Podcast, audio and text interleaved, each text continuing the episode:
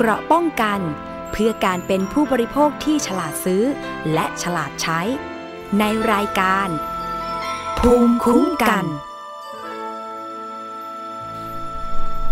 สวัสดีครับยินดีต้อนรับคุณผู้ฟังทุกท่านนะครับเข้าสู่รายการภูมิคุ้มกันครับรายการเพื่อผู้บริโภควันนี้พบกับผมอามประภาสเลิศวิไลนะครับคุณผู้ฟังครับวันนี้มีเรื่องมา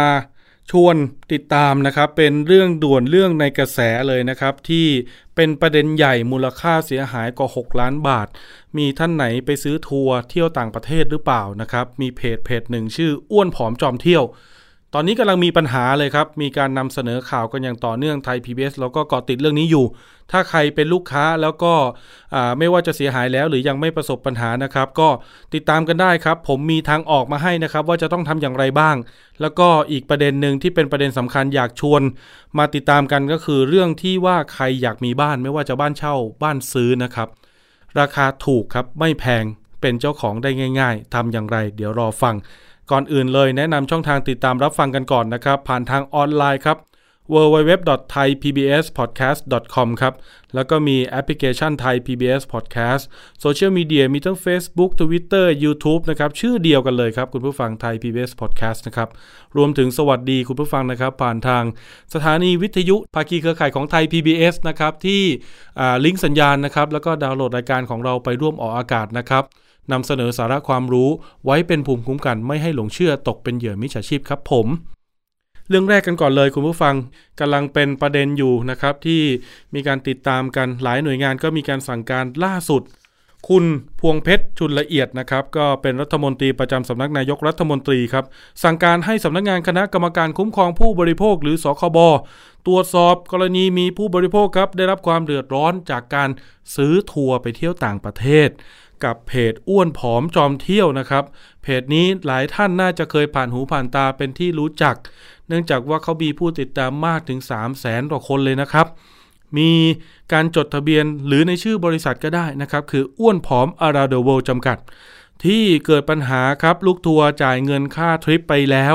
แต่ว่าบางคนเนี่ยไม่ได้เดินทางครับจะขอเงินคืนก็ขอไม่ได้ตอนนี้มีจำนวนผู้เสียหายหลายร้อยรายแล้วนะครับมูลค่าความเสียหายเบื้องต้นเนี่ยเอาคร่าวๆก่อนนะตอนแรกแจ้งมา6 ล้านกว่าบาทตอนนี้เผลอๆเนี่ยรวมๆมาถ้าสรุปด้วยข้อเท็จจริงเนี่ยเขามีการคาดการณ์ว่าอาจสูงถึงหลัก10 ล้านนะครับโดยทางสคบครับเขาจะเร่งดำเนินการติดตามตรวจสอบครับหลังจากรับเรื่องร้องทุกข์จากประชาชนเบื้องต้นเนี่ยก่อนนี้จำนวน3รายครับเฉพาะ3รายนี้มูลค่าก็เกือบ 300,000 แล้วสคบจึงประสานไปยังกรมการท่องเที่ยวให้พิจารณาดำเนินการครับตามพรบธุรกิจนำเที่ยวและมัคคุเทศก์ในฐานะที่กรมการท่องเที่ยวเนี่ยเขาเป็นนายทะเบียนควบคุมบริษัทที่เป็นบริษัททัวร์นะครับถ้าเกิดเราเรียกกันง่ายๆถ้าเกิดในภาษาทางการเขาเรียกว่าบริษัทนำเที่ยวบริษัทเหล่านี้ต้องมีการขอใบอนุญาตนะครับคุณผู้ฟังไปยื่นที่ไหนก็จดตั้งบริษัทมาคุณจะทำบริษัททัวร์ใช่ไหมมาขอใบอนุญาตที่กรมการท่องเที่ยวก็ต้องมีการวางเงินหลักประกันตอนนี้มูลค่าที่ผมบอกไปตอนแรกใช่ไหมครับ6 ล้านกว่าบาทบริษัทนี้วางหลักประกันไว้ที่กรมเนี่ยประมาณแค่ 60,000 บาทเองนะครับฉะนั้นถ้าเทียบกับหลักประกันกับมูลค่าความเสียหายตอนนี้เสียหายเกินกว่าหลักประกันไปแล้ว100 เท่านอกจากนี้ครับยังได้สั่งการให้เลขาธิการสคบครับไปตรวจสอบสถานที่ตั้งของบริษัทอ้วนผอม Around the World ด้วยนะครับที่อาคารพาร์คเวนเซอร์อีโคเพล็กซ์ครับชั้น18ถนนวิทยุเขตปทุมวันซึ่งตอนนี้พบเฉพาะผู้ที่เป็นเจ้าของสถานที่ที่เป็นคนให้เช่าเท่านั้นในส่วนของบริษัทไม่มีเจ้าหน้าที่เข้ามาทำงานเลยผู้ให้เช่าแจ้งว่ากรรมการบริษัทเนี่ยมาเช่าสถานที่แห่งนี้เปิดสำนักงานบริษัททัวร์ตั้งแต่ปี60ครับซึ่งตลอดเวลาที่ผ่านมาเนี่ยผู้ให้เช่าไม่เคยพบกับกรรมการบริษัทอีกเลยครับแล้วก็ยังมีการผิดนัดชำระการเช่าพื้นที่บ่อยครั้งแล้วก็ตอนนี้ก็ยังค้างค่าเช่าอยู่นะครับล่าสุดครับสคบมีมาตรการในการเยียวยาผู้บริโภคในกรณีนี้ครับโดยส่งเรื่องให้กรมการท่องเที่ยวเรียกบริษัทนี้มาชี้แจงรวมถึงให้เสนอแผนเยียวยาความเสียหายมายังหน่วยงานที่เกี่ยวข้องหากเงินจำนวนดังกล่าวไม่เพียงพอครับก็จะมีการดำเนินการนะครับให้กับผู้บริโภคในการเรียกร้องความเสียหายจะมีการส่งเรื่องกลับมายังสคบครับเพื่อฟ้องคดีแทนผู้บริโภครายที่ยังได้เงินไม่ครบหรือไม่ได้รับเงินเลยเรื่องนี้ก็จะมีการร่วมกันระหว่างสคบกับกรมการท่องเที่ยวรวมถึงหน่วยงานที่เกี่ยวข้องในการบังคับใช้กฎหมายครับและจะมีการกำหนดแผนด้วยว่าจะตรวจสอบบริษัทนำเที่ยวเนี่ยเพื่อป้องกันไม่ให้เกิดปัญหาแบบนี้ขึ้น บางท่านก็บอกว่าเอ๊ะมันทำไมต้องรอให้เกิดปัญหาก่อนนะอะไรอย่างเงี้ยนะครับจริงๆมันควรจะต้องตรวจสอบต่อเนื่องอันนี้ก็เป็นความคิดเห็นของทางผู้เสียหายที่ฝากมาผมก็นำเสนอผ่านให้ละกันแต่ก็ไม่ว่ากันครับจริงๆหน่วยงานก็มีภารกิจมีหน้าที่หลากหลายอันนี้ก็ต้องยอมรับเลยว่าจำนวนบริษัทนำเที่ยวกับบุคลากรที่จะไปติดตามตรวจสอบเนี่ยบางครั้งเนี่ยมันไม่เพียงพอต่อกันนะครับสองก็คือบางครั้งหน่วยงานราชการไปตรวจสอบมากก็ไม่ได้ครับบริษัทก็จะหาว่าไปกีดกันไปกลั่นแกล้งไปก้าวก่ายหรือเปล่านะครับนี่จะเป็นเหตุผลให้หลายหน่วยงานเนี่ยต้องมีการร้องเรียนเข้ามาก่อนถึงจะที่จะเข้าไปตรวจสอบได้นะครับกระบวนการหลักๆมันก็จะเป็นอย่างนี้เรื่องนี้คุณผู้ฟังผมเนี่ยได้รับเรื่องร้องเรียนนะครับตั้งแต่ช่วงประมาณเห็นข้อมูลนี้นะครับตั้งแต่เย็นของวันอังคาร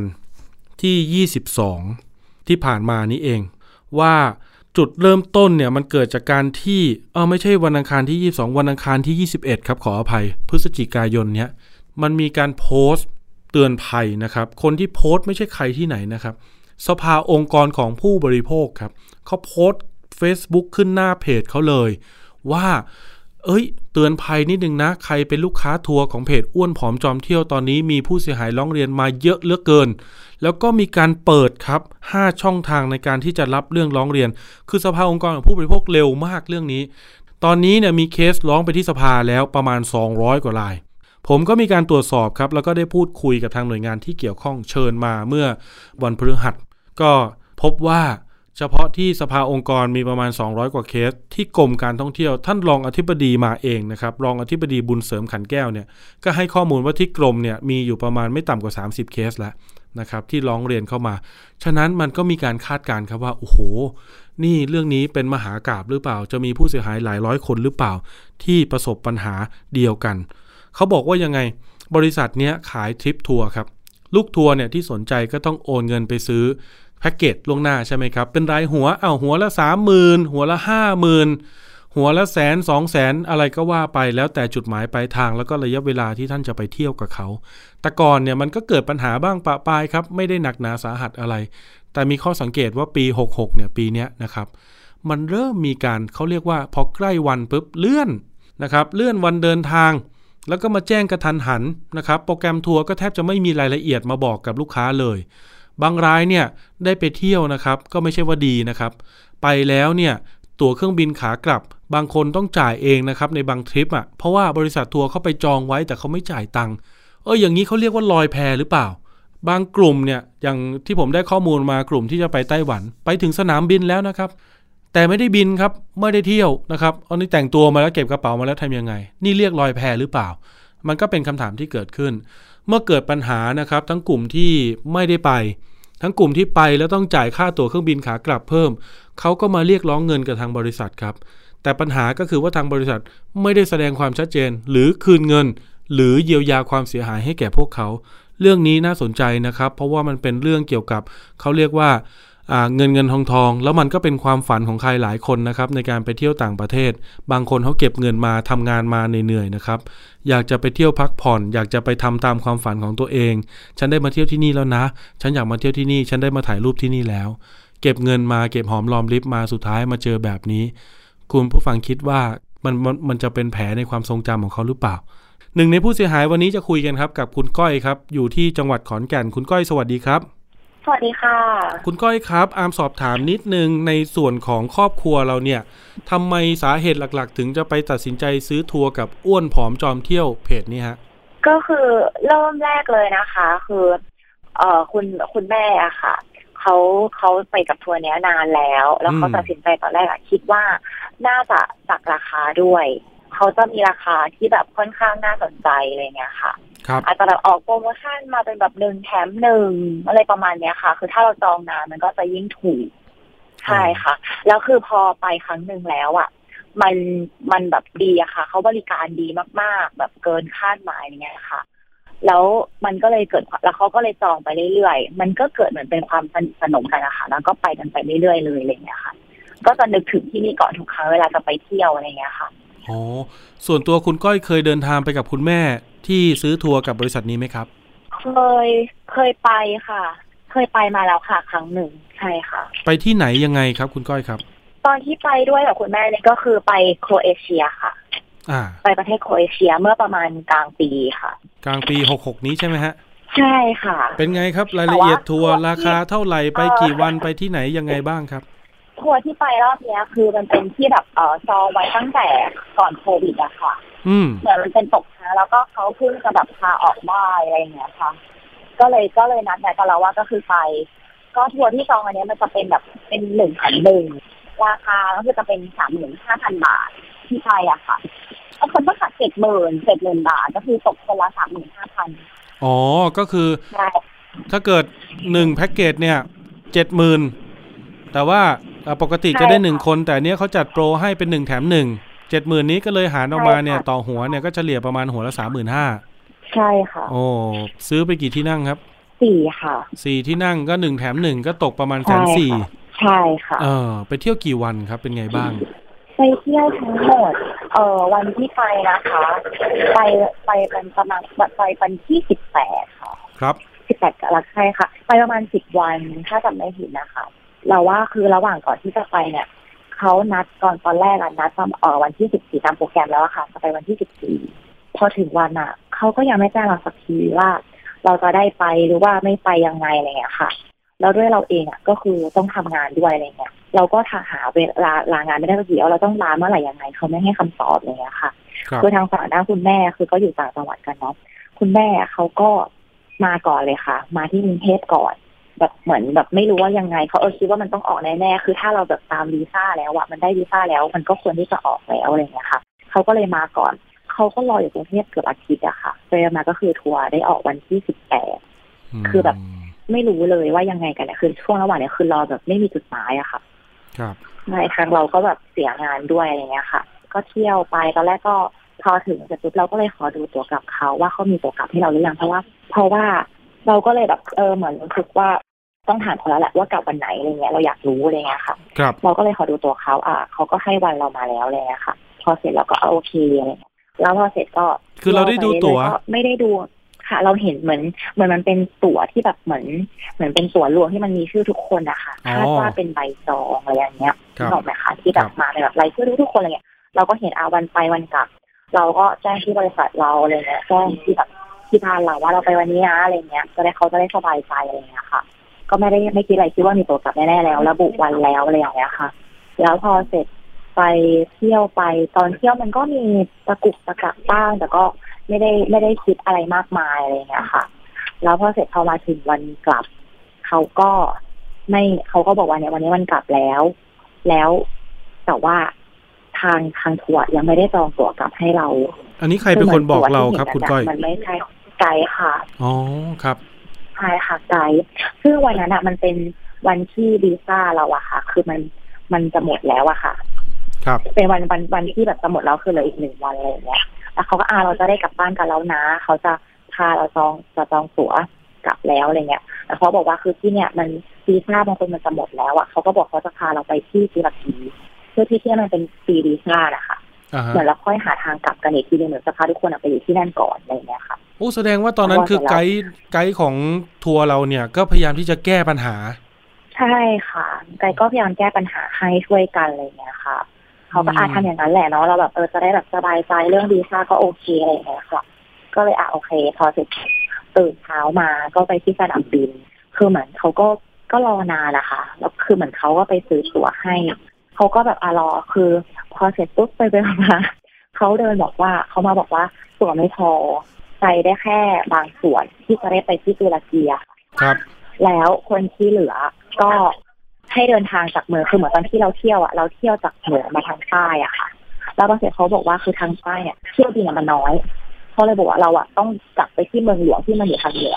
อะไรเงี้ยค่ะเพื่อที่จะไปดูเที่ยวบินเพิ่มเลยเนี่ยซึ่งระยะเวลาที่มันเที่ยวอ่ะคือเราดูอ่ะมันจะนั่งรถแล้วคือได้นั่งรถบัสอะค่ะกลับขึ้นไปคือมันจะประมาณแบบ10 กว่าชั่วโมงอะค่ะที่จะใต้ขึ้นไปข้างบนเลยอ่ะเหมือนกรุงเทพไปเชียงใหม่เลยมั้งครับถูกต้องค่ะคือตอนแรกเราอะเอะใจตรงแบบเราเห็นโปรแกรมว่าเราถามตั้งแต่วันแรกว่ามันไกลอะเหนือจากใต้อย่างเงี้ยเราจะพาที่เดินทางกลับเนี่ยเพราะที่เห็นตั๋วมันเป็นตอนที่ตั๋วโชว์ตอนแรกอะมันเป็นตั๋วโชว์ที่แบบจากจุดเริ่มต้นที่เรามาเนี่ยค่ะซึ่งเราก็เลยแล้วตกลงแล้วเราจะกลับยังไงน้องเขาก็เหมือนแบบไม่ได้พูดอะไรแล้วก็ก็คงแบบจับเครื่องบินบางที่แบบภายในอะไรเงี้ยเราก็โอเคอะไร ได้เลยไปมาก็คือเราอะได้นั่งอยู่บนรถจอดอะค่ะทั้งวันขึ้นไปอะไรเงี้ยมันก็จะมีบางส่วนที่ไปที่ตุรกีแล้วพอไปถึงเขาก็เอางี้ก่อน คุณก้อยครับกลุ่มที่ได้ไปตุรกีนี่คือใครเป็นคนออกค่าเดินทางค่าตั๋วให้กับเขาครับไกด์เหรอหรือว่าเราออกเองก็เป็นไกด์ค่ะเป็นทางทัวร์ค่ะเป็นคนออกครับใช่ค่ะคือพอขึ้นไปบนรถบัสแล้วอะไรเงี้ยไกด์เขาก็เริ่มพูดแบบเหมือนเขาไม่ไหวแล้วนะอะไรอย่างเงี้ยคือเราหาทางกลับบ้านกันอะไรเงี้ยค่ะแล้วเขาก็มาเล่าให้ฟังว่าทางทัวร์เหมือนแบบขาดทุนนะคะจากแลนขาดทุนเพราะว่าแลนโกงไป10 ล้านก็คือเริ่มเล่าเรื่องแบบเรื่องดราม่าให้ฟังเลยอะค่ะแลนนี่หมายถึงอะไรครับเขาก็บอกแลนที่โครเอเชียค่ะแล้วเขาบอกว่าไกด์เล่าให้ฟังว่าทัวร์โดนแลนที่โครเอเชียโกงเงินไป10 ล้านทำให้ทุกอย่างที่จองเอาไว้อะหายหมดเลยตั๋วเครื่องบินค่าที่พักต่างก็คือไม่มีแล้วคือเขาไม่ได้จองอะไรไปให้เรามันแบบเขาจะต้องมาแก้ไขใหม่ทั้งหมดแล้วเหมือนตอนนี้เขาบอกว่าเขาไม่สามารถที่จะแบกรับค่าใช้จ่ายให้ทัวร์เนี้ยได้อีกแล้วจากกลุ่มเราอะค่ะแสดงว่าลักษณะที่ไกด์อธิบายกับเราก็คือว่าอ้วนผอมเนี่ยรับเงินจากเราในฝั่งไทยแล้วก็จ้างไกด์นำทริปทัวร์คือคนไทยเนี่ยจากประเทศไทยบินไปที่โครเอเชียแล้วทางโครเอเชียเนี่ยคือเขาไม่ได้จ้างไกด์ท้องถิ่นแต่อาจจะไปส่งต่องานให้บริษัทในท่องเที่ยวในโครเอเชียว่าอย่างนั้นค่ะเพราะว่าเหมือนถ้าสมมติปกติถ้ามันไปเที่ยวมันจะต้องมีแลนด์ที่คอยดูแลด้วยไหมคะเหมือนแบบจองบางบริษัทตามที่เราเข้าใจบางบริษัทบางทริปอาจจะเป็นลักษณะว่าบริษัททางไทยจองไว้ครับแล้วก็โอนเงินไปจ่ายแต่ว่าเวลานำทัวร์เนี่ยต้องเป็นอธิบายคุณผู้ฟังงี้นะครับบริษัททัวร์ในไทยเนี่ยเวลาชวนลูกค้าไปต่างประเทศเนี่ยเขาจะต้องมีไกด์ชาวไทยนำเราไปนะครับบินจากไทยสมมุติไปโครเอเชียแบบคุณก้อยเนี่ยไปถึงแล้วเนี่ยบางบริษัทอาจจะส่งต่องานให้กับบริษัทในโครเอเชียหรือใช้วิธีการคือไปจ้างไกด์ท้องถิ่นพาเดินทางตามโปรแกรมที่วางกันไว้เสร็จแล้วก็ส่งกลับไกด์ไทยก็มีหน้าที่พาเราบินกลับจากโครเอเชียมาที่ประเทศไทยก็ถือว่าจบแต่นี่เขาบอกว่าโกงใช่ค่ะเขาแกล้งเราอย่างนั้นคือเราก็ไม่รู้ว่าความจริงคืออะไรแต่นี่คือสิ่งที่เขาบอกอะไรเงี้ยค่ะแล้วไกด์เขาก็แบบเหมือนแบบเขาก็ไม่ไหวแล้วเราแบบมาหาทางกลับบ้านกันเองไหมซื้อตั๋วเองอะไรเงี้ยค่ะเขาก็พูดแบบเนี้ยแล้วเขาก็เริ่มแบบอาหาตั๋วว่าจะแบบเราจะกลับกันยังไงอะไรแบบไหนอะไรประมาณเนี้ยค่ะเราก็ตอนแรกเราก็นิ่งเราก็รู้สึกว่าเขาจะต้องหาทางกลับอย่างเงี้ยค่ะบอกไหมคะทำไมต้องจ่ายเงินด้วยอะไรเงี้ยเขาบอกว่าก็จ่ายไปก่อนแล้วก็ค่อยไปทำละไปคิดกับส่วนของเราเองอะไรเงี้ยว่าแบบเราจะทำยังไงอะไรแบบเนี้ยเราก็ก็บอกที่ได้ว่าแบบไม่ต้องจ่ายแต่คือพอเราไปกับผู้ใหญ่อะค่ะบางครั้งเขาแล้วคนอย่างนั้นมันเหมือนอุปทานหมู่อะค่ะทุกคนแบบจะดื้อจะกลับจะอะไรอย่างเงี้ยคือนึกออกไหมคะอยากกลับบ้านหาตัวอาปาไปให้ค่ะทุกคนอยากกลับบ้านอะไรอย่างเงี้ยแล้วคือแบบคุณแม่เราก็อยากให้ทุกคนกลับบ้านโดยแบบปลอดภัยอะไรเงี้ยเขาก็แบบไม่เป็นไรหรอกอะไรเงี้ยก็เขาก็เลยจ่ายแต่พอเสร็จเขาก็บอกค่าตั๋วมาคือทุกคนมันจะใครเทียมมันจะไม่เหมือนกันบางคนวีซ่าจะหมดแล้วใช่ไหมคะหรือว่าบางคนเขามีวีซ่าที่เป็นเชงเก้นเหลืออยู่เขาสามารถมีทางเลือกที่จะแบบไปตรงอื่นเช่นไปเยอรมันหรือไปฝรั่งเศสอะไรเงี้ยค่ะที่แบบเขาไม่ต้องใช่ที่แบบค่าตั๋วเขาจะมีทางเลือกเยอะกว่าที่ไม่ต้องแพงแต่อย่างของเราอะต้องไปตรงที่ที่แบบซีวีซ่าอะไรเงี้ยค่ะตรงอะไรเงี้ยซึ่งมันก็จะเหลือทางเลือกน้อยมากเนี่ยแล้วพอเสร็จตกลงว่าจะไปกันเขาก็ให้เหมือนเอเจนซี่ของเขาอะค่ะดูตั๋วให้ว่าของเราอะได้ในราคาใบละ 78,900 บาทใบละ 78,900 ใช่ค่ะแค่ค่ะใช่ค่ะนี่มันแพงกว่าค่าทริปทัวร์ทั้งทริปของ2หัวอีกนะครับใช่ค่ะแล้วก็แล้วคนเนี้ยมันก็จะมีปัญหาเรื่องการจ่ายเงินเพราะว่าที่ช่วงเนี้ยคือเหมือนเขาว่าก็จะให้โอนเข้าไปให้เขาเลยค่ะแล้วเราอ่ะก็คือโอนคือตอนแรกจะซื้อผ่านบัตรเครดิตก็ไม่ได้เพราะว่ามันต้องใช้ OTP อะไรเงี้ยเพราะเราเปลี่ยนซิมการ์ดไปใช่ไหมคะบัตรเครดิตเนี่ยก็ไม่ได้แล้วพอเราเสร็จก็ต้องโอนให้เขามันก็มีปัญหาเรื่องการแบบโอนเพราะว่ายอดเงินมันสูงอะค่ะที่เดี๋ยวนี้มันจะต้องมีสแกนใบหน้ามีอะไรเงี้ยค่ะถูกต้องคนแก่คนเล็กเขาก็ทำค่อนข้างยากใช่ค่ะเราก็เลยบอกไปว่าเราพรุ่งนี้ไม่ได้หรอกยังไงมันก็ถึงไทยอ่ะคุณก็ออกไปให้เราก่อนสิอะไรเงี้ยค่ะเขาก็แบบนิ่งเงียบคือแบบเหมือนกลายเป็นว่าพอเราบอกอย่างเงี้ยเรากลายเป็นขาแล้วทุกคนเราแบบเหมือนไกด์ก็มาบีบเราว่าแบบ มันจะเต็มตัวมันจะเต็มอะไรอย่างเงี้ยนึกออกไหมคะถ้าเราช้าเวลาตัวมันก็จะแพงขึ้นมันก็จะหมดอะไรอย่างเงี้ยค่ะจนแบบคุณแม่ก็ตัดสินใจโอนให้เขาใช่ค่ะก็เลยอ่ะก็โอนไปอะไรเงี้ยแต่ก็โอนไปแล้วก็สามารถซื้อตั๋วได้กลับเรียบร้อยนะคะใช่ค่ะซื้อตั๋วได้ใช่ค่ะก็ได้กลับเรียบร้อยอะไรอย่างเงี้ยค่ะคุณก้อยครับผมถามหน่อยว่าพอเรากลับมาเนี่ยเรามาเรียกร้องกับทางบริษัทเนี่ยบริษัทตอบกับชี้แจงกับเราว่ายังไงบ้างผมเชื่อว่าคำถามแรกที่คุณก้อยถามเขาคงต้องเป็นเรื่องตั๋วเครื่องบินขากลับนี่แหละใช่ค่ะเขาว่าไงฮะก็คือขออนุญาตเล่าเพิ่มนิดนึงได้ตอนที่กลับค่ะคือตอนที่กลับเนี่ยมันก็มีบางคนนะคะได้นั่งเป็น business class แล้วก็มีบางคนนั่งเป็น economy คือเราก็ได้นั่งเป็น economy เพราะว่ามีบางคนอ่ะได้นั่งเป็น business ซึ่งเราอันนี้เราไม่รู้หรอกว่าเขาจ่ายเงินอะไรยังไงอะไรเงี้ยแต่คือสิ่งที่เรารู้สึกคือทางทัวร์พยายามปิดบังเราเพราะว่าตอนที่ต่อคิวไปเช็คอินนะคะปกติถ้าคนที่นั่ง business อ่ะเราจะต้องเข้าอีกช่องนึงเลยออกไหมคะมันก็จะเร็วกว่าเช็คอินใช่แล้วก็อีกเราแต่คือเขาให้ทุกคนอ่ะมาต่อที่ช่องอีโคเหมือนกับเราหมดเรารู้สึกว่าเขาจงใจที่จะปิดบังอะไรอย่างเงี้ยค่ะเราเลยรู้สึกว่าอันนี้มันราคาที่เราจ่าย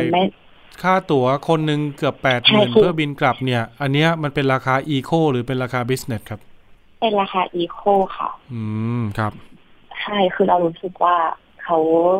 มันไม่โอเคสำหรับเราเขาไม่มีคำตอบคือเหมือนเขาให้ความเพราะว่าพอลงมาจากเครื่องเขาก็คือเหมือนพอตอนต่อเครื่องใครเขาก็พยายามมาคุยกับเราอ่ะแบบเหมือนพยายามจะแก้ตัวเรื่องนี้แต่เราไม่ได้อยากฟังแล้วเราก็บอกว่าเราอยากกลับบ้านแล้วเราก็แยกตัวไปเลยนะคะอันนี้บินตรงหรือว่าต้องไปเปลี่ยนเครื่องต่อเครื่องที่ไหนไหมครับเป็นเบียร์เครื่องค่ะไปต่อเครื่องที่ตอนนั้นเป็นกาตาร์ค่ะไปต่อเครื่องที่โดฮาอ๋อครับผมใช่ค่ะแล้วพอเสร็จกลับมาแล้วเราก็บอกเขาว่าเขาว่าเราถึงบ้านแล้วนะอะไรอย่างเงี้ยก็คือพอกลับพอถึงปุ๊บก็คือตีรถกลับมาสลับกันเลยเลยค่ะแล้วก็บอกทางเราถึงบ้านแล้วแล้วคุณแม่ก็คือเขียนเหมือนลายอะค่ะบอกไปว่าทางเราอะถึงบ้านเรานะแล้วก็ส่วนค่าใช้จ่ายตรงนี้คือเหมือนเงินอะมันเป็นจำนวนเงินค่อนข้างมากสำหรับครอบครัวเล็กๆของเราที่ต้องจ่ายค่าตั๋วตรงนี้ไปอะไรเงี้ยค่ะก็อยากที่จะให้ทางบริษัทอะคืนเงินเรามาโดยที่ไม่มีการเลือกปฏิบัติในแบบนี้ค่ะแล้วก็พิมพ์ไปแบบนี้ในกลุ่มไลน์นะคะ78,000นี่4คนประมาณ 300,000 คูณ 4 300,000 กว่าถูกต้องค่ะก็ประมาณ 200,000 ใช่ค่ะ 200,000 ไปๆกับ 300,000 ใช่ค่ะแล้วพอเสร็จเราก็พิมพ์ไปแบบนี้คือด้วยสไตล์ก็ขอเขาจะเงียบอยู่แล้วอะไรอย่างเงี้ยค่ะมันก็จะมีลูกทัวร์บางคนอะไรอย่างเงี้ยค่ะเขาก็จะมาแบบพิมพ์เหมือนทำให้เรารู้สึกแย่ลงไปอีกค่ะก็แบบเหมือนเหมือนไม่เอาหรอกไม่เอาเงินคืนคือหมายถึงของเขานะเขาไม่เอาเงินคืนแหละเขาก็จะไปเที่ยวด้วยอย่างนี้นี่แหละอะไรอย่างเงี้ยค่ะคือเหมือนพอไปอย่างเงี้ยมันทำให้แบบคุณแม่เราอะที่เป็นแบบคนแก่เราแบบคือเขาแบบเขาเป็นคนที่แบบจิตใจดีอะเขารู้สึกว่าทำไมทำแบบนี้เหมือนกลายเหมือนเขาเป็นคนใจร้ายอะค่ะไปทำร้ายทัวร์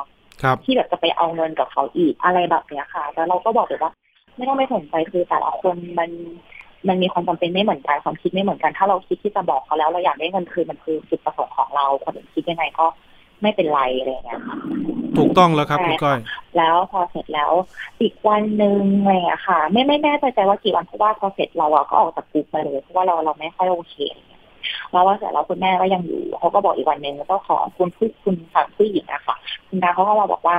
แถลงว่าเหมือนเขาจะคืนเงินทุกบาททุกสตางค์คือบอกในไลน์อะค่ะโดยที่ไม่เลือกปฏิบัติแต่เขาจะให้ทางแฟนเขาว่าติดต่อเป็นแบบรายคนอะไรอย่างเงี้ยค่ะแล้วพอเสร็จก็ทางคือเขาก็ไม่ได้ติดต่อมาเลยนะคะทุกครั้งเขาไม่เคยมีการติดต่อมาก่อนเราจะต้องทักไปหาเขาก่อนแล้วเขาก็บอกว่าเขาอะตกลงกันที่ว่าเขาอะจะคืนเงินเดือนละ 40,000 ก็คือเหมือนคนละ 10,000 นะคะทุกเดือนครับเราก็เลยบอกแล้วคือเราก็เลยกำหนดไปว่าให้เขาคืนทุกสิ้นเดือนโดยเริ่มเดือนสิงหาก่อนจะกำหนดเนี่ยเราได้ถามเหตุผลไหมครับว่าทำไมถึงไม่มีเงินมาคืนเป็นก้อนเงินชั้นไปไหนคือตอนนั้นเราไม่ได้คุยด้วยแล้วอะค่ะคือคุณแม่เป็นคนคุยก็คือเหมือนแบบเขาก็ด้วยเขารู้จักกันมานานบางทีเหมือนเขาคุยคนที่แบบเคยไปไหนมาไหนกันมานานมันมีความเอ็นดูกันแล้วแบบมันก็จะมีความสงสารกันอะไรอย่างเงี้ยค่ะแล้วให้ผ่อนเดือนละ 40,000 ก็ผ่อนไหมฮะใช่ค่ะก็เขาก็พอเริ่มเดือนแรกเนี่ยก็ทวงไปแล้วก็เงียบอะไรอย่างเงี้ยค่ะคือต้องทวงแบบปิดเลยอย่างเงี้ยเดือนแรกก็ได้มาค่ะแต่ก็มีความต้องทวงอยู่พอเริ่มมาเดือนที่2ก็คือทวงก็หาย หายคือตอนนี้ก็คือไม่ได้มา2เดือนคือถ้าจะเข้าพฤศจิกายนนี้ก็คือเป็นเดือนที่3ที่ยังไม่ได้คุณผู้ฟังครับจากที่ผมคำนวณค่าตั๋วเครื่องบินนะครับ 78,900 บาทต่อคน4คนของครอบครัวคุณก้อยนะครับไม่ใช่ 200,000 ปลายนะครับ 315,600 บาทตอนนี้ได้คืนมาแค่ 40,000 บาทยังเหลืออีกตั้ง 270,000 กว่าๆนะใช่ค่ะคือเหมือนที่ได้คุยกับบางคนที่ไปด้วยกันอะค่ะเขาก็ไม่ได้คืนเลยนะคะเพราะว่าเขาอะบางคนเขาก็รู้สึกว่าเขาไม่อยากทวงยังไม่อยากทวงเพราะทวงไปเขาไม่อ่านเขาไม่ตอบเรายิ่งโมโหแล้วเราเสียอารมณ์นึกออกไหมคะครับเขาก็เลยรู้สึกว่าเขาเลยแบบยังไม่อยากทำอะไรอะไรอย่างเงี้ยค่ะก็มีเป็นบางคนมันก็เลยทำให้เหมือนพอรู้เป็นที่สิ่งของเขาหรือเปล่าไม่รู้ไม่อ่านไม่ตอบนิ่งทุกคนก็เบื่อรำคาญแล้วก็เงียบหายไปเลยช่างมันคือเหมือนรู้สึกว่าเงินเท่านี้ช่างมันโอเคก็คือสำหรับเรารู้สึกว่ามันไม่ได้อะไรอย่างเงี้ยค่ะอ้วนผอมนี่คือเขาเป็นแฟนกันไหมฮะใช่ค่ะเขาที่ทราบก็คือใช่ที่รู้มาครับเพราะว่าเขามีทั้งเพจ Facebook มีทั้งchannel YouTube ที่ผมไปดูนะก็สอบถามคุณก้อยอีกสักคำถามหนึ่งแล้วกันเห็นว่ามีอีก2ทริปที่ซื้อไว้แต่ยังไม่ถึงกำหนดเดินทางคือทริปหมาเก๊าในช่วงเดือนกุมภาพันธ์ปีหน้ากับทริปบาหลีช่วงมิถุนายนปีหน้าเอายังไงดีครับ2ทริปนี้ก็ที่คุยตอนนี้ก็คือให้คุณแม่ติดต่อเขาไปแล้วก็คือจะขอยกเลิกค่ะโอเคก็คือไม่อยากลุ้นหรือเหนื่อยรอแล้วไม่ใช่ค่ะไม่ได้อยากไปต่อแล้วอะไรเงี้ยก็คือเขาก็แคปเขาก็ตอบกลับมาแล้วคุณแม่ก็คือเก็บเอาไว้ก็คือเรียบร้อยแล้วอะไรเงี้ยค่ะครับผมได้ครับก็คือก็ยังไม่ได้แจ้งว่าจะคืนเงินอะไรยังไงอะไรเงี้ยครับอย่างนี้ครับคุณผู้ฟังครับตอนนี้มีการเปิดช่องทางร้องเรียนหลักๆคือ2ทางของคุณก้อยเนี่ยเขาร้องไปที่สภาองค์กรของผู้บริโภคแล้วนะครับมี5ช่องทางเลยนะก็คือมีทั้งออนไลน์โทรศัพท์แล้วก็มายื่นเรื่องร้องเรียนด้วยตัวเองก็ได้นะครับอันนี้ก็เป็นข้อมูลเดี๋ยวผมจะบอกให้ฟังว่าต้องใช้หลักฐานอะไรบ้างสำหรับคนที่เสียหายแล้วนะครับเช่นไม่ได้เดินทางนะครับขอเงินคืนนะครับก็ใช้ข้อมูลหลักๆ4อย่างด้วยกันนะครับคือข้อความตกลงในการซื้อนะครับและการจองหลักฐานการโอนเงินใบเสร็จและหลักฐานการจองทัวร์ท่องเที่ยวของบริษัทถ้ามีนะครับแล้วก็ถ้ามีภาพโฆษณาการจองทัวร์ด้วยก็จะดีร้องมาที่สภาองค์กรของผู้บริโภคครับเว็บไซต์ www.tcc.or.th Line Official @tccthailand นะครับ Inbox Facebook ครับเสิร์ชหาเพจสภาองค์กรของผู้บริโภคอีเมลครับ complaint@tcc.or.th หรือเบอร์โทรครับ02-239-1839 กด 1 นะครับ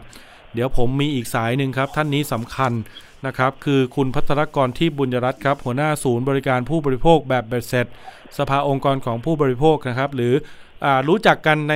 วงการนักข่าวนะครับคือหัวหน้ามิ้งของเรานี่เองนะครับของสภาองค์กรผู้บริโภคครับพี่มิ้งสวัสดีครับสวัสดีครับน้องอามครับสวัสดีท่านผู้ฟังด้วยครับพี่มิ้งครับตอนนี้เปิดรับเรื่องร้องเรียนมา 2-3 วันแล้วนะครับเป็นไงบ้างครับยอดลูกค้าเยอะไหมครับตอนนี้ลูกค้าของเพจอ้วนผอมนะครับ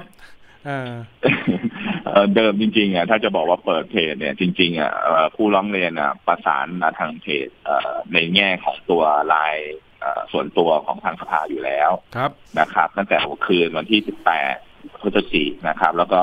ร้องเรียนเนี่ยเป็นแค่กลุ่มประมาณ30คนสำหรับคนที่ต้องการที่จะแจ้งความดำเนินคดีเนาะเพราะว่าเหตุมันมีการที่เลื่อนนัดแล้วก็ไม่ได้ไปทัวร์เนี่ยเบื้องต้นก่อนหน้านี้แล้วแต่ว่ามีกลุ่มที่เขาก็บอกว่ายังติดต่อว่าจะรอให้มันมีการเจรจาชำระเงินหรือเปล่าแต่ว่ากลุ่ม30ท่านที่ติดต่อทางไลน์สภามาเนี่ยนะครับว่าเขามีประสงค์ที่จะดำเนินการนะครับก็มีการประสานแล้วก็แนะนำนู่นนี่นั่นเนี่ยจนท้ายที่สุดเราได้จำนวนหนึ่งนะครับแล้วก็มีประสานรายการสาธารณประชาชนไปนะครับแล้วท้ายที่สุดเนี่ยเมื่อวานนี้เพจของเราของผู้บริโภคก็ประชาสัมพันธ์เรื่องนี้นะครับก็ตอนนี้มีทั้งหมดนะครับที่ร้องเรียนมาในระบบของสภาเนี่ย200ท่านนะมูลค่าความเสียหายประมาณ30ล้านครับครับผมหัวหน้าพัฒนากรครับขั้นตอนหลังจากนี้สภาองค์กรผู้บริโภคเราจะดำเนินการอย่างไรครับเล่าขั้นตอนให้ฟังหน่อยครับครับตอนนี้เรารวบรวมรายชื่ออยู่แล้วนะตั้งแต่วันที่18เนี่ยนะครับเราก็มีการที่เตรียมตัวละแยกกลุ่มผู้เสียหายนะครับที่มั่นใจแล้วว่าผิดสัญญานะและอาจจะมีการเข้าข่ายเรื่องการฉ้อโกงนะครับก็อันเนี้ยเราทำรายชื่อเพื่อที่จะส่งกองบัญชาการสอบสวนกลางนะครับแล้วก็เดี๋ยวสอบสวนกลางนี่ก็จะไปแบ่งหน้าที่ว่าจะให้ไปเข้าที่ปอสหรือปคบก็แล้วแต่นะครับ แต่ว่าอีกส่วนหนึ่งที่จองแล้วนะครับยังไม่ถึงดีลที่จะต้องไปอันเนี้ยก็ต้องแยกอีกส่วนหนึ่งนะครับซึ่งทางกฎหมายของกรมการท่องเที่ยวเองหรือตัวครบ.มคุเทศก์เองเนี่ยนะครับว่าถ้าผู้บริโภคนะครับยกเลิกสัญญานะครับก่อนการเดินทาง30 วันเนี่ยจะต้องได้ชำระเงินเต็มคืนนะครับอันเนี้ยกลุ่มนี้เราก็จะส่งเอกสารแล้วก็แจ้งไปทางที่กรมการท่องเที่ยวด้วยนะครับแล้วอีกมาตรการหนึ่งในส่วนของที่มีการหยิบยืมเงินนะครับตอนนี้มีหลังไมค์มาแล้วว่าก่อนหน้านี้มีการหยิบยืมเงินเพื่อที่จะไปชำระค่ารถค่าอะไรเนี่ยอันนี้อาจจะจำเป็นจะต้องไปฟ้องแพ่งภายหลังนะครับแล้วก็ส่วนที่จะเป็นระดับนโยบายว่าไอเหตุแบบนี้มันไม่ใช่เกิดกับร้านเพจไอตัวอ้วนผอมเนี่ยครั้งแรกถูกไหมครับมันมีเหตุเกิดหน้านี้ที่เป็นลักษณะคล้ายๆกันเนี่ยเรามีการเสนอในส่วนของตัวกรมการท่องเที่ยวไปนะครับเรื่องการที่จะออกใบอนุญาตให้บริษัทท่องเที่ยวต่างๆเนี่ยนะครับควรที่จะมีทุนจดทะเบียนในการตั้งบริษัทอย่างน้อยให้มันสัมพันธ์กับที่เขาขายทัวร์ไปยกตัวอย่างเนี่ยของตัวเพจเนี่ยขายทัวร์เท่ามูลค่าเสียหายเนี่ยเป็น100 ล้านแต่ทุนจดทะเบียนเนี่ย1 ล้านบาทถึงเวลามันมีปัญหาเนี่ยมันไปฟ้องบังคับอะไรไม่ได้เลยถูกไหมครับอันที่สองเนี่ยในแง่ของเรื่องความเจตนาบริสุทธิ์หรือที่จะทำธุรกิจตามมาตรา 12 ของวิปบเองเนี่ยนะครับเขาไม่เคยยื่นงบการเงินเลยมียื่นครั้งเดียวตอนเปิดบริษัทปี 60แล้วก็ผ่านมา 61 62 63จนถึงปัจจุบันยังไม่เคยมีการยื่นงบเพิ่มเติมเลยครับครับผมหัวหน้าภัทรกรครับเอาในส่วนของคนที่เจรจาจบแล้วเขาไม่ผ่อนหรือผ่อนแล้วแต่ไม่ได้ครบหรือในส่วนของเจรจาแล้วไม่จบอันนี้ทางสภาเนี่ยนอกเหนือจากประสานไปยังกรมการท่องเที่ยวประสานไปยังตำรวจสอบสวนกลางแล้วเนี่ยจะมีการดูแลในเรื่องของการฟ้องคดีแทนด้วยไหมครับพี่ครับถ้าท้ายที่สุดแล้วเนาะผมจะให้ผู้เสียหายเนี่ยระมัดระวังนิดนึงนะครับการที่ท่านไปเซ็นสัญญายอมรับปณิประนอมแล้วเนี่ยถ้ามันเข้าข่ายตอนนู้นที่เราจะแจ้งความเป็นเรื่องคดีฉ้อโกงเป็นคดีอาญาเนี่ยมันจะสิ้นสุดเลยนะมันจะตัดตอนนะครับเป็นเรื่องแพ่งแล้วนะถ้าคุณไปเซ็นรับมอบว่าจะให้เขาผ่อนแล้วท้ายที่สุดเนี่ยเขาไม่ผ่อนเนี่ยท้ายที่สุดมันจำเป็นจะต้องไปฟ้องคดีแพ่งมันจะไม่เป็นคดีอาญาจะต้องระมัดระวังนิดนึงนะครับในคดีฉ้อโกงเนี่ยมันมีอายุความของมันแล้วคดีประเภทเนี่ยมันสามารถยอมความได้นะครับถ้ามันมีการคืนชำระอะไรเนี่ยแล้วเราค่อยไปถอนแจ้งความเนี่ยมันอาจจะปลอดภัยสำหรับเราที่เราต้องการที่เงินรวดเร็วมากกว่าที่จะเราไปฟ้องทางแพ่งซึ่งอย่างที่บอกเรายังไม่รู้ว่าทรัพย์สินต้องมีอะไรอยู่ที่ไหนบ้างนะครับจะเหลือหรือเปล่าก็ไม่รู้ครับท่านเพราะว่าล่าสุดนี้ได้ข่าวว่าสำนักงานก็ยังค้างค่าเช่าอยู่ใช่ก็นี่ก็เป็นอัปเดตข้อมูลใหม่ออกมาอีกแล้วเนาะแต่ว่าอย่างประเด็นสำคัญแหละว่ามันก้ำกึ่งนะว่าเจตนาฉ้อโกงเขามีตั้งแต่ต้นหรือเปล่านะครับว่าเพราะว่าในกฎหมายอาญาเองเนี่ยความผิดมันต้องชัดเจนแล้วก็มีเจตนาเป็นสำคัญนะครับแต่อย่างที่เราตั้งข้อสังเกตในรายการก็คือว่าถ้านะครับเขาขายทัวร์ณวันซึ่งเขาไม่มีการจองโรงแรมจองตั๋วเครื่องบินแบบเนี้ยก็อาจจะเข้าขายในส่วนของเรื่องเจตนาที่เอาตั้งแต่ต้นก็เป็นหลักของการฉ้อโกงครับโอเคงั้นโดยสรุปก็คือว่าถ้าใครยังลังเลอยู่ว่าจะยกเลิกคือทริปยังไม่ถึงกำหนดเดินทางจะยกเลิกไหมถ้าตัดสินใจว่าจะยกเลิกให้รีบแจ้งล่วงหน้าอย่างช้าก่อน30 วันก่อนวันเดินทางทันทีได้เลยใช่ไหมครับใช่ครับใช่ครับใช่ครับแล้วก็สามารถยื่นเรื่องร้องเรียนได้การไปเซ็นเอกสารตกลงอะไรกับทางบริษัทดูให้ดีอย่าไปเซ็นมั่วตัวครับ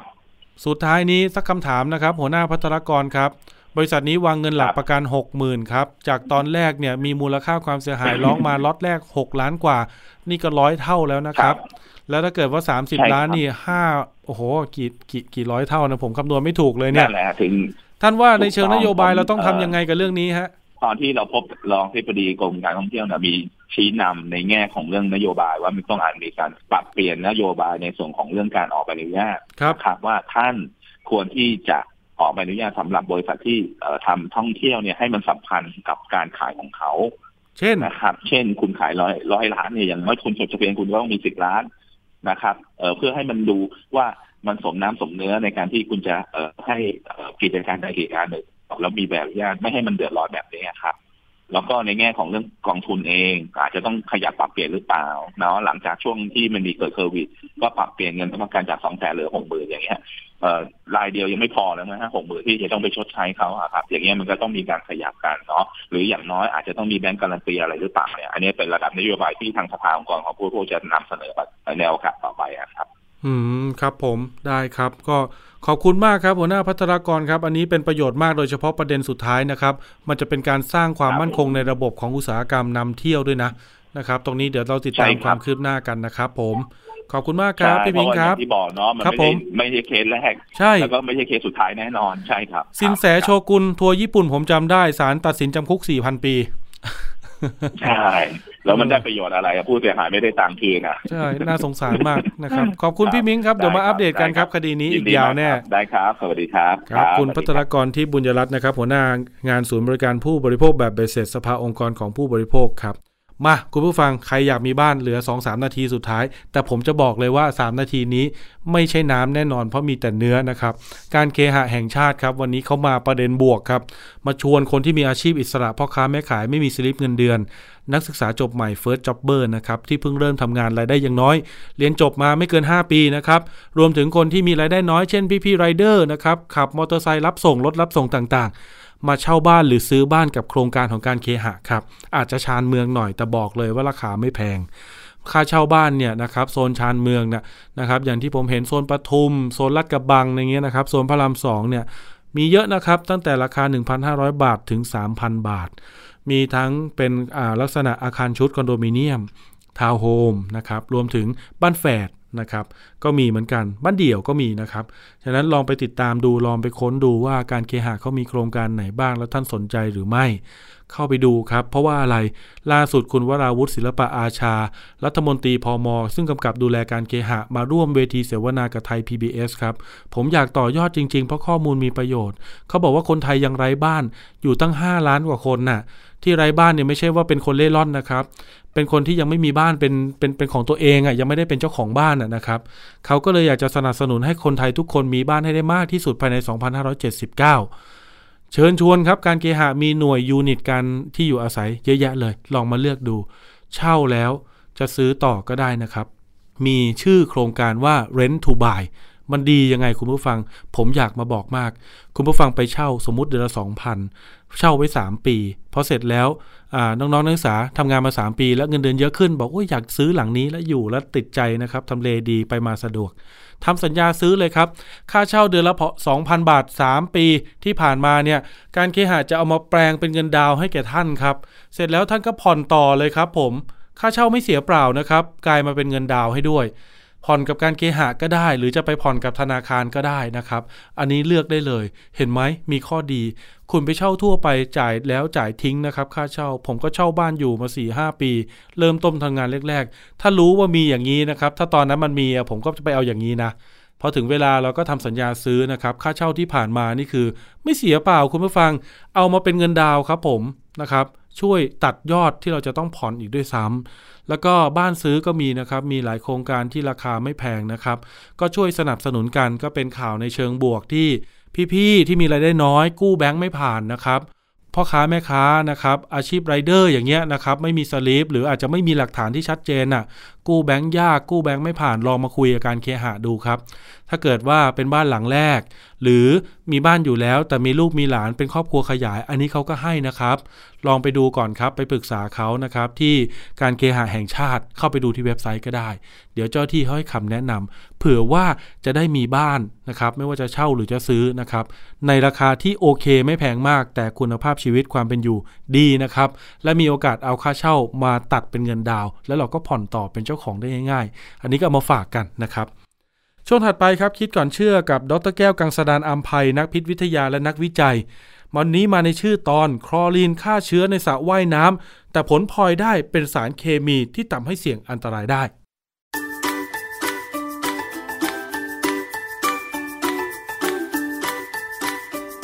ได้ช่วงคิดก่อนเชื่อ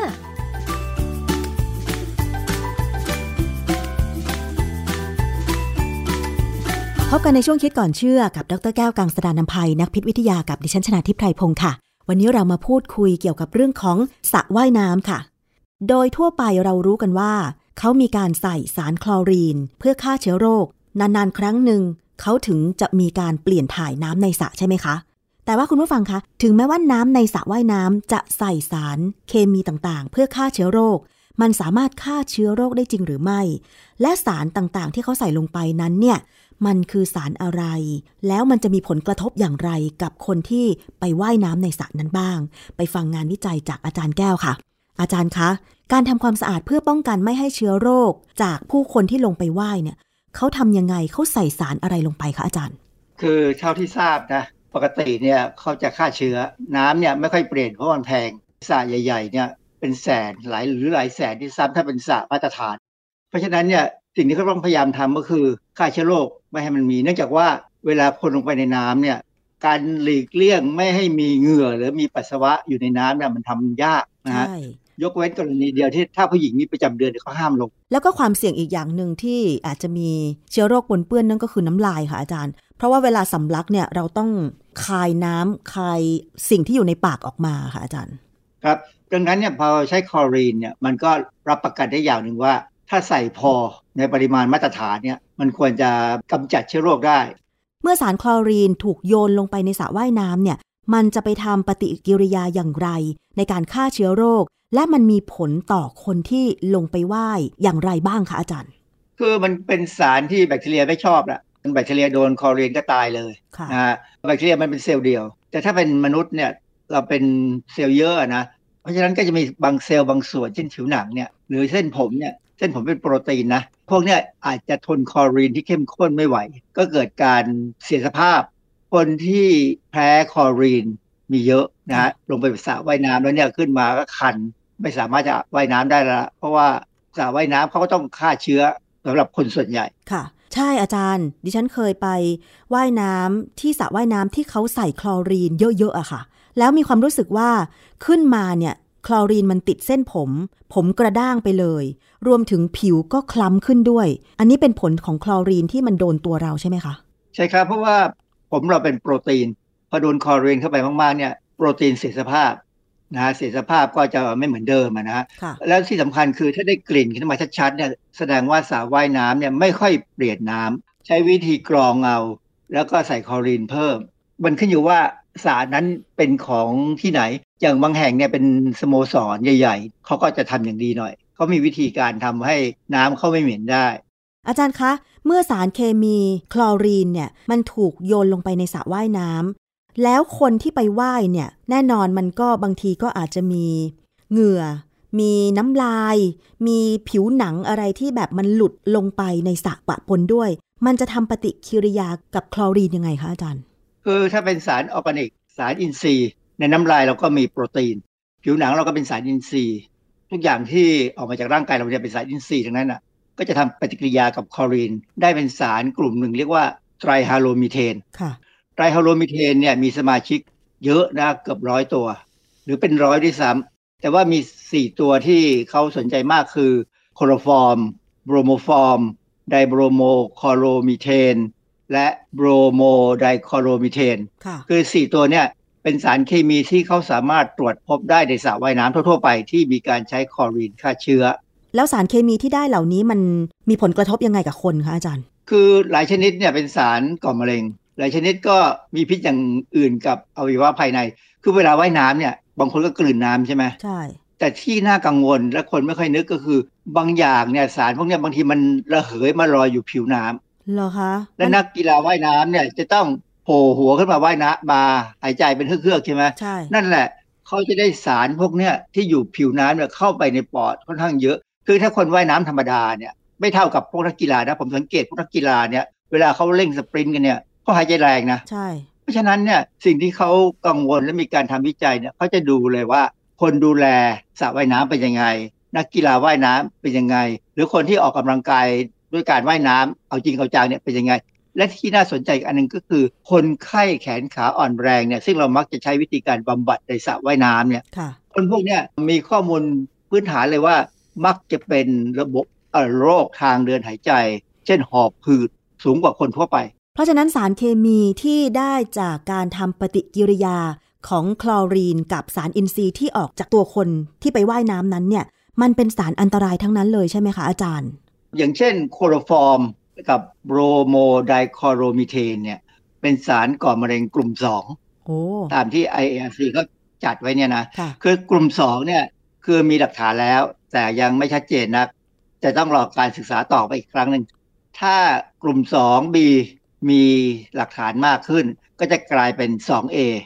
ถ้ามีหลักฐานชัดเจนว่าทั้งคนและสัตว์ทดลองเป็นมะเร็งก็จะขึ้นไป1นะอันนี้ก็คือไดโบรโมคลอโรมีเทนกับโบรโมฟอร์มอันนี้เป็นสารก่อมะเร็งกลุ่ม3จริงๆกลุ่ม3เนี่ยไม่น่ากังวลเท่าไหร่หรอกมันไม่ชัดเจนเป็นแค่เขาเอามาศึกษาแล้วก็ได้ผลบ้างไม่ได้ผลบ้างกำลังรอการทดสอบเพิ่มเติมอาจารย์แล้วมีงานวิจัยอะไรเกี่ยวกับเรื่องของสารเคมีหรือสารอันตรายที่เกิดในสระว่ายน้ำบ้างคะผมไปเจองานวิจัยที่ปักกิ่งมีบทความเรื่องการประเมินการสัมผัสของเด็กที่ว่ายน้ำต่อไตรฮาโลมีเทนในสระว่ายน้ำในร่มตีพิมพ์ในวารสาร Water and Health ปี 2020 เขาไปสำรวจนักว่ายน้ำสมัครเล่นที่ว่ายน้ำในร่มเนี่ยนะจำนวน402 คน 6-17 ปีจะอาศัยอยู่ในปักกิ่งประเทศจีนเขาศึกษาในช่วงปี 2019 เนี่ยครึ่งปีถามเกี่ยวกับเรื่องระยะเวลาการว่ายน้ำความถี่ในการว่ายน้ำเวลาออกกำลังกายว่าออกเวลาไหนแล้วก็เวลาอาบน้ำแล้วก็อัตราการกลืนน้ำในสระนะอันนี้เป็นถามคนก่อนจากนั้นเนี่ยก็มีการเก็บตัวอย่างน้ำในสระน้ำฝักบัวอากาศบริเวณสระว่ายน้ำแล้วก็อากาศในห้องล็อกเกอร์ที่เก็บของเพื่อวิเคราะห์หาค่าไตรฮาโลมีเทนในอากาศในน้ำ8 ครั้งเนี่ยนะมีผลสรุปออกมาว่าความเข้มข้นของไตรฮาโลมีเทนทั้งหมดเนี่ยอยู่ที่ประมาณเกือบ350ไมโครกรัมต่อลูกบาศก์เมตรอันนี้เป็นอากาศรอบๆสระว่ายน้ำในร่มเลยแล้วความเข้มข้นของไตรฮาโลมีเทนในอากาศที่เขาศึกษาเนี่ยที่พบเนี่ยใกล้เคียงกับความเข้มข้นของตัวอย่างที่พบที่เทียนจินเมืองเทียนจินและก็ที่ไต้หวันซึ่งอันเนี้ยสูงกว่าที่แคนาดาโปรตุเกสและอิตาลีคืออะไรก็ตามที่มันสูงกว่าแคนาดาโปรตุเกสอิตาลีแต่ความหมายคือว่ามันต้องมีการใส่คลอรีนมากเป็นพิเศษค่ะทำไมเขาถึงเปรียบเทียบปริมาณที่พบไตรฮาโลมีเทนกับประเทศแคนาดาโปรตุเกสอิตาลีคะอาจารย์คือประเทศตะวันตกที่พัฒนาแล้วเอาพูดง่ายๆเขาพัฒนาแล้วเนี่ยเขาดูแลเรื่องนี้เขาดูแลเรื่องความปลอดภัยเกี่ยวกับสิ่งแวดล้อมอย่างดีนะค่ะซึ่งถ้าไตรฮาโลมีเทนในอากาศมันสูงนี่มันจะทำให้คนมีอาการเป็นยังไงมันเป็นสารเคมีที่ค่อยๆเข้าไปแล้วก็สะสมเราจะไม่มีทางรู้เลยว่าคนนี้สมมติเกิดมะเร็งเนี่ยเป็นเพราะว่าไปว่ายน้ำมาใครจะไปนึกว่าการออกกำลังกายทำให้เกิดความเสี่ยงดังนั้นเนี่ยถ้าสถานที่ออกกำลังกายเนี่ยมีสารก่อมะเร็งพวกนี้ก็จะอันตรายผมยกตัวอย่างอันนึงที่นอกเหนือจากเรื่องนี้ไปเช่นการวิ่งรอบสถานที่ต่างๆเช่นไปวิ่งข้างๆถนนที่มันมีรถติดเยอะเนี่ยมันดูเหมือนจะแข็งแรงเพราะได้ออกกำลังกายแต่คุณสูดลมเข้าไปเนี่ยมีฝุ่นละอองมีสารก่อมะเร็งจากรถยนต์เข้าไปเนี่ยกลายเป็นผลเสียนะผลเสียมากกว่าคนที่ไม่ออกกำลังกายด้วยซ้ำอาจารย์ครับผลสรุปของงานวิจัยชิ้นนี้นี่เขาว่ายังไงบ้างก็บอกว่าเนี่ยสระว่ายน้ำเขามีปัญหาข้อมูลพวกเนี้ยเขาก็จะต้องให้รัฐบาลเนี่ยดูมันน่าสนใจตรงที่ว่าอย่างกรณีของไตรฮาโลมีเทนเนี่ยถ้าเป็นของสหพันธ์ International Swimming Federation อันนี้ก็ FINA นี่เป็นสมาคมที่ควบคุมการแข่งกีฬาว่ายน้ำนะแล้วก็ประเทศเยอรมนีเนี่ยเขาจะมีข้อจำกัดของปริมาณไตรฮาโลมีเทนในสระว่ายน้ำไว้ที่20ไมโครกรัมต่อลิตรในขณะที่ประเทศจีนเนี่ยกำหนดไว้ที่200ไมโครกรัมต่อลิตรอาจารย์คะขอสรุปผลการวิจัยที่ปักกิ่งอีกครั้งหนึ่งได้ไหมคะว่าเมื่อเขาเจอว่าไตรฮาโลมีเทนอยู่ที่เกือบ350ไมโครกรัมต่อลูกบาศก์เมตรมันส่งผลต่อผู้ใช้บริการที่ไปว่ายน้ำยังไงบ้างคนที่ไปใช้บริการว่ายน้ำจะมีความเสี่ยงที่จะมีปัญหาโรคทางเดินหายใจและอาจจะเสี่ยงถึงขั้นเป็นมะเร็งปอดได้ถ้าไปเป็นประจำโดยเฉพาะอย่างเช่นอย่างยิ่งพวกคนที่ดูแลสระว่ายน้ำเนี่ยเขาไปไหนไม่ได้ใช่ไหมต้องดูแลทุกวันนักกีฬายังพอหลบได้คนที่ไปออกกำลังกายก็อาจจะอาทิตย์ละครั้งแต่คนที่ดูแลสระว่ายน้ำเนี่ย7วันค่ะแม้ว่าคนดูแลสระว่ายน้ำจะไม่ได้ลงไปว่ายน้ำแต่ว่าก็อาจจะได้รับสารเคมีไตรฮาโลมีเทนและสารอื่นจากการที่มันระเหยลอยมาเหนือผิวน้ำใช่ไหมคะถูกต้องครับอันนี้เป็นสิ่งที่เขากังวลคือตัวเลขของอากาศเนี่ยอยู่ที่ประมาณ350ไมโครกรัมต่อลูกบาศก์เมตรเนี่ยสูงกว่ามาตรฐานของจีนแท้ๆเลยนะที่สระว่ายน้ำที่เข้างานวิจัยเนี่ยเอามา 348.06 ไมโครกรัมเนี่ยต่อลูกบาศก์เมตรมันสูงขึ้นไปอีกประมาณ 50% นะของมาตรฐานจีนนะถ้าไปเทียบกับของเยอรมันเนี่ยคนละเรื่องเลยเยอรมันนี่20เองคราวนี้ประเด็นที่อยากจะตั้งไว้ก็คือบ้านเรามีเมืองไทยเนี่ยมีมาตรฐานนี้ไหมอาจารย์คะถามมาตรฐานของโลกก่อนดีกว่าค่ะว่าเขามีการกำหนดไหมคะว่าปริมาณของสารเคมีที่ ปลอดภัยที่พบในสระว่ายน้ำควรจะเป็นเท่าไหร่จากหน่วยงานไหนคะอาจารย์ FINA FINA หรือ International Swimming Federation เนี่ยต้องให้ที่20ไมโครกรัมซึ่งเท่ากับของเยอรมัน20ไมโครกรัมต่อลิตรคือสระว่ายน้ำเนี่ยถ้าเป็นสระว่ายน้ำที่ใช้คลอรีนเนี่ยถ้าอยู่กลางแจ้งเนี่ยอันตรายจะน้อยกว่าเพราะว่ามีลมพัดแต่ถ้าอยู่ในร่มเนี่ยเป็นอาคารปิดเนี่ยอันนั้นจะเป็นปัญหาแล้วเพราะของปักกิ่งเนี่ยเขาปิดแน่เนื่องจากว่าหน้าหนาวเขามีหิมะใช่ไหมสระว่ายน้ำต้องอยู่ในที่ที่มีการใช้ระบบให้ความร้อนให้มันปกติอ่ะไม่ให้มันหนาวหรือร้อนเกินไปแต่ว่าที่จีนเห็นบอกว่ากำหนดปริมาณของไตรฮาโลมีเทนที่พบได้ในสระว่ายน้ำอยู่ที่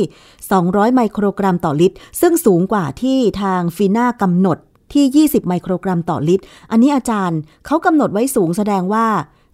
คนที่ไปว่ายน้ำที่จีนก็อาจจะได้รับปริมาณไตรฮาโลมีเทนสูงกว่าใช่ไหมคะอาจารย์คือความเสี่ยงเนี่ยมันขึ้นอยู่กับว่ามีการสัมผัสบ่อยแค่ไหนนะแล้วเขาคงเป็นไปว่ามันทำได้แค่นี้ก็ต้องแค่นี้ยกเว้นถ้ามีการแข่งขันกีฬาว่ายน้ำนานาชาติจีนต้องทำให้ต่ำกว่านี้ได้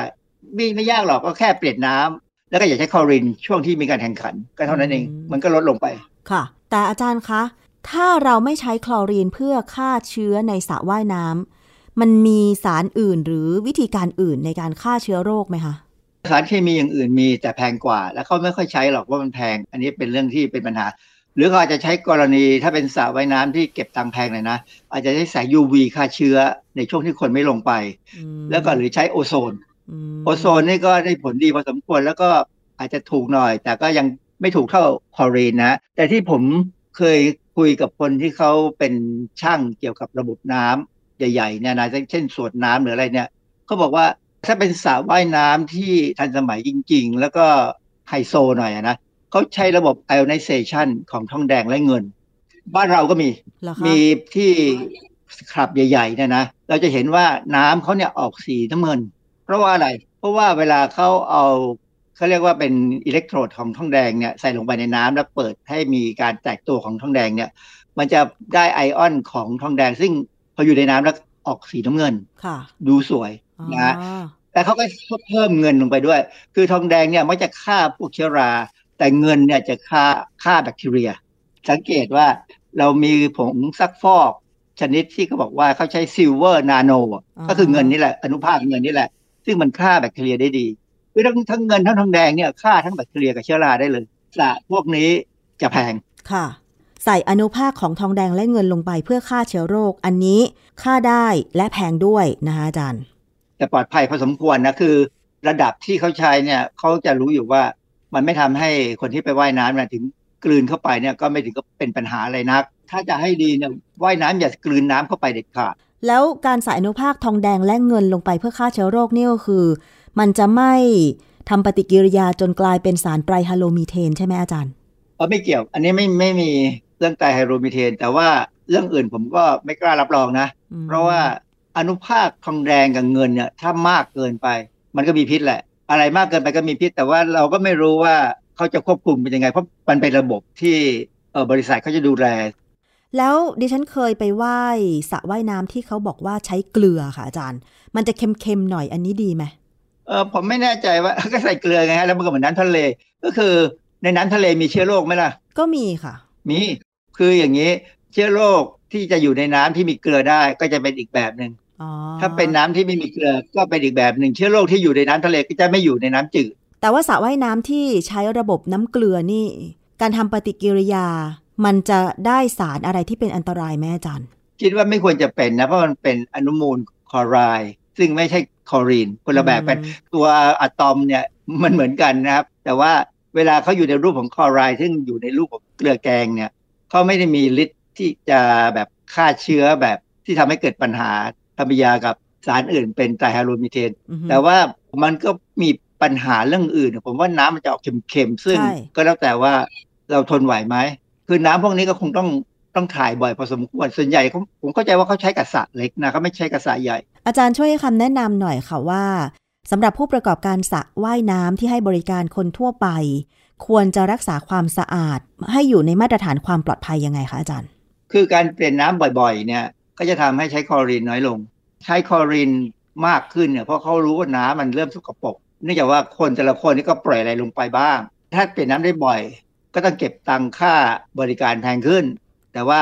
ก็สามารถพูดได้ว่าน้ำเนี่ยเปลี่ยนบ่อยกว่าสระว่ายน้ำอื่นซึ่งผมแนะนำมากกว่าว่าจะให้ใช้คลอรีนเพราะว่าอย่างที่บอกแล้วว่าคลอรีนมันก็มีปัญหาพอสมควรในเรื่องทำให้ผมเสียผิวเสียและถ้ามันมีสารพิษเกิดขึ้นมาด้วยเนี่ยบอกว่ามันก็ทำให้คนที่อยากมีสุขภาพดีเนี่ยต้องเสี่ยงอะไรบางอย่า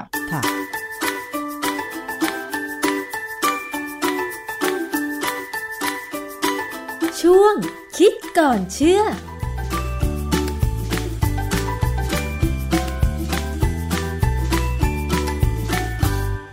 อย่าลืมนะครับคุณผู้ฟังครับตอนนี้ใครเป็นลูกทัวร์ที่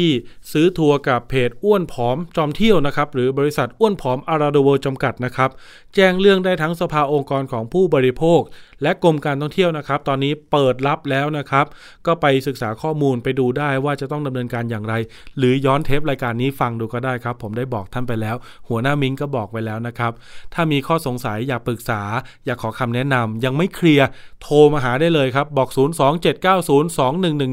เรามีทีมงานพร้อมให้ข้อมูลเรื่องนี้และมีพี่ทนายให้คำปรึกษาฟรีด้วยครับผมวันนี้ครบถ้วนนะครับเวลาหมดลงแล้วขอบคุณทุกท่านที่ติดตามนะพบกันใหม่โอกาสหน้าสวัสดีครับติดตามฟังรายการได้ที่เว็บไซต์ thaipbspodcast.com และ YouTube Thai PBS Podcast ฟังทางแอปพลิเคชัน Thai PBS Podcast Spotify Google Podcast Podbean SoundCloud และ Apple Podcastกดติดตามเป็นเพื่อนกันทั้ง Facebook, Twitter, Instagram และ YouTube ไทย PBS Podcast แค่ฟังความคิดก็ดังขึ้น